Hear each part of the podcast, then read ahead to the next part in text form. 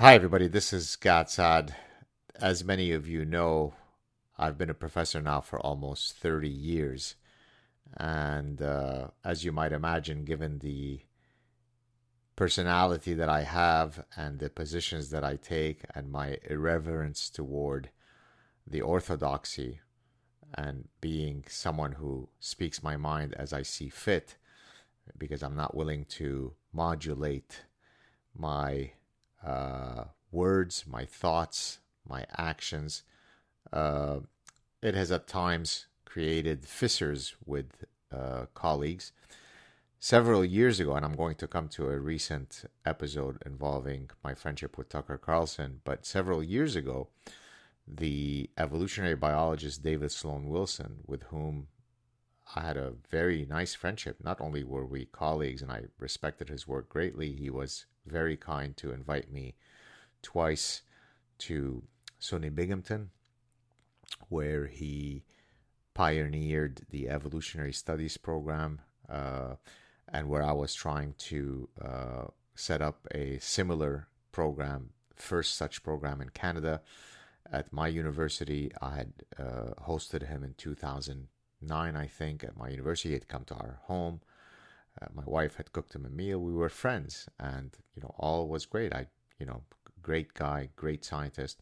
And then one day, I had been communicating with uh, someone about Barack Obama, who and th- this person had said something to the effect of, "I have, I have to say, I find nothing at all sleazy about Obama." And I wrote, because you are enthralled by his quote, radiant smile and his quote, eloquence, full of hope and empty, vacuous platitudes.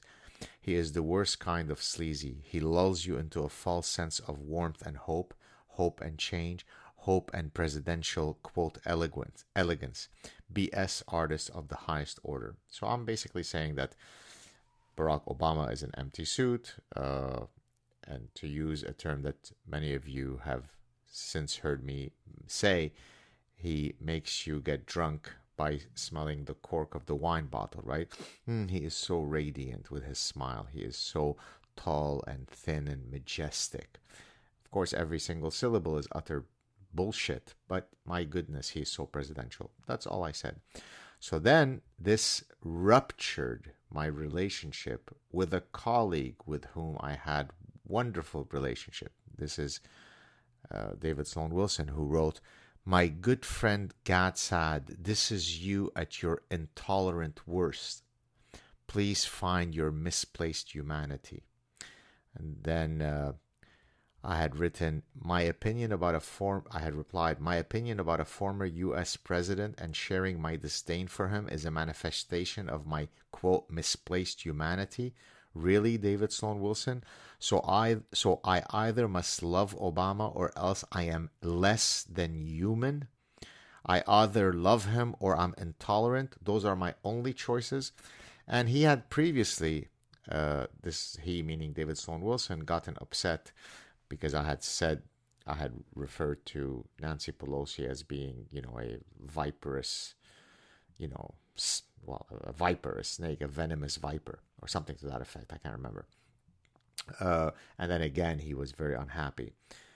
Now, of course, reasonable, mature adults with dignity recognize that on issues such as politics, people can disagree. You know, uh, David Sloan Wilson is not the the arbiter of what I'm allowed to say and whether I like Obama or not. But apparently, me thinking that he's an empty suit caused me to, you know, lose my humanity. And he hoped that I can find my misplaced humanity. I had done a Saad Truth clip a while ago. Now, why am I saying all this? Because, as you might imagine, uh, some academics are now coming out of the woodworks because they are very displeased with the fact that, uh, you know, I have positive things to say about Tucker Carlson, right? I mean, Tucker Carlson is just how could any moral human being have anything nice to say about Tucker Carlson? If you remember, my cousin, who was my closest friend growing up in Lebanon, you you you we were tied at the hip. He's my cousin. He's blood. He's a second cousin, but he's family, my closest friend. We went through the Civil War together. There are moments that we went through in the Civil War together that should bond us for 10 lifetimes.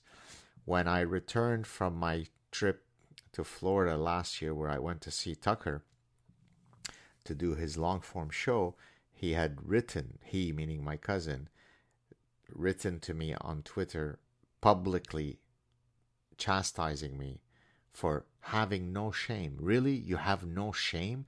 You have something nice to say about this guy? I mean, it's unbelievable, right? Okay, anyways. So here we are now.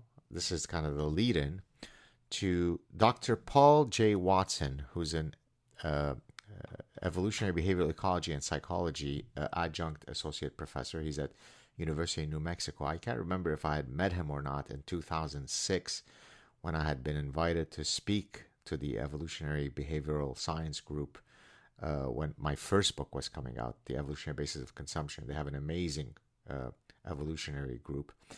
And so yesterday I had put out some stuff, you know, saying that, you know, you know, kind of offering my support for Tucker, that he's a great guy, a decent guy.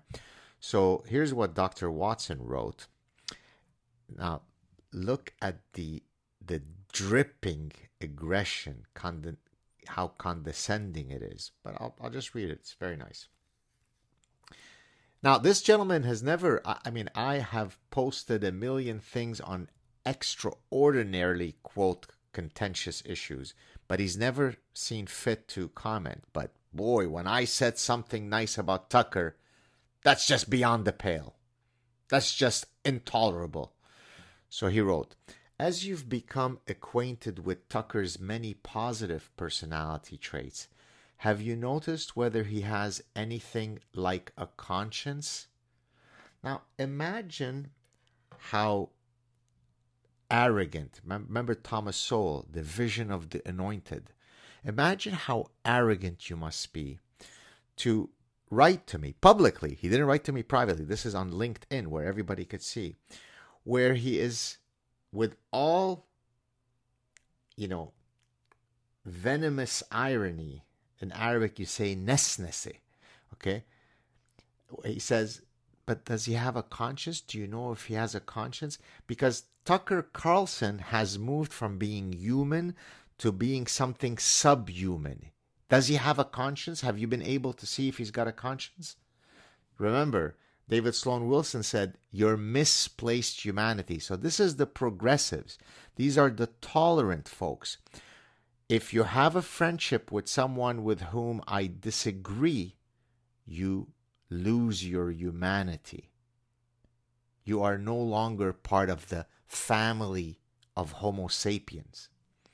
So I wrote back because I created Nesnese. No, no. Don't try to pull passive aggression on me. So here we go, Dr. Watson. Hi, Paul. It's nice to hear from you. Yes, I can confirm that Tucker is a very decent human being with a conscience and a moral compass. He may not be as moral as Hillary Clinton, Joe Biden, and especially Hunter Biden, but he truly is a lovely guy. I'd love to hear your thoughts, though, on why you believe that he is potentially bereft of a conscience. Cheers. When you come after the king, you best not miss. You're going to do even bigger things, Tucker. I'm with you, buddy. Cheers.